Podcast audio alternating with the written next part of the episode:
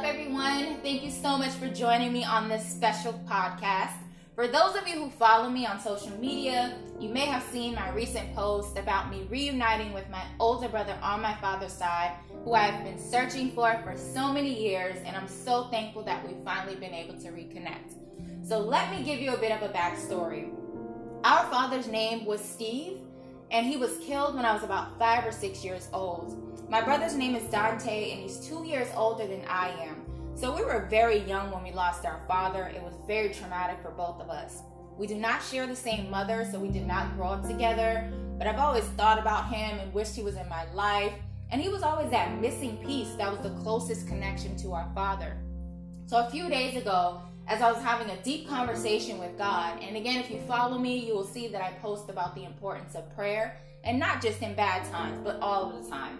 So every morning I pray, I pray throughout the day, I pray before I go to bed, and sometimes I have deeper conversations with God as if I'm talking to a best friend that I know will always be there, I can trust, and just be open and honest with with no judgment. I've been missing my father a lot lately, so that's also something I was talking to God about in that moment.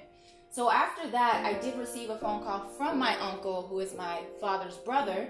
The first thing he said to me was, Hey, guess who's here? I could hear another voice in the background. I did think, could he be talking about my brother? So I said, Who is it? And he said it again, Guess who's here? Next thing you know, I hear a different voice come on the phone, and the first thing he says is, Hey, what's up, sis? And I remember I froze in that moment and I said, Is this really you? He said, Yes, it's me. So I remember getting tears in my eyes, still in disbelief, smiling, and I had asked him how long he was going to be over at our uncle's house. He said, Oh, I'll be here for a while. So I said, Okay, I'm on my way. I did not hesitate. I immediately drove over there, and the whole time that I was driving, I could feel butterflies in my stomach. Um, just thinking, I can't wait to see him face to face. I can't wait to touch him, just to hug him. I could not get there fast enough. So when I finally arrived, um, my uncle came outside uh, to greet me, and then we walked up to the house. As we were walking, I could see my brother standing there, but he was turned in the other direction. So as I got closer, he finally he looked at me, I looked at him, and we both just smiled and then gave each other the biggest hug. It was such a fulfilling moment the fact that I am 38 years old, my brother is 40, that's a lot of years that has gone by without us being in each other's lives. And I am so thankful to God that He has kept us both alive and well to be able to experience and embrace this moment. And we kept saying, wow, how much we missed each other, how long it's been. I found out that I have four nieces and one nephew. I love kids, so I cannot wait to meet them and spend time with them and also get to know the rest of his family. In one moment, I heard him say, Look how beautiful my sister is, as I was also admiring him and his handsome features because he does resemble our father as well. It was also good to be able to get a chance to spend time with my aunt, as well as, as I mentioned, my uncle, my cousin. We all stood around just talking and laughing and looking at old photos. So it was much needed for all of us. Um, as my brother and I continued to talk, we exchanged phone numbers. Um, he seems like such a loving person. We took so many pictures together, and we were also trying to get connected on Facebook. So we were using my phone, and at first he was giving me the name that he was under, which is not his real name. So that explains why I wasn't able to find him on Facebook all of these years.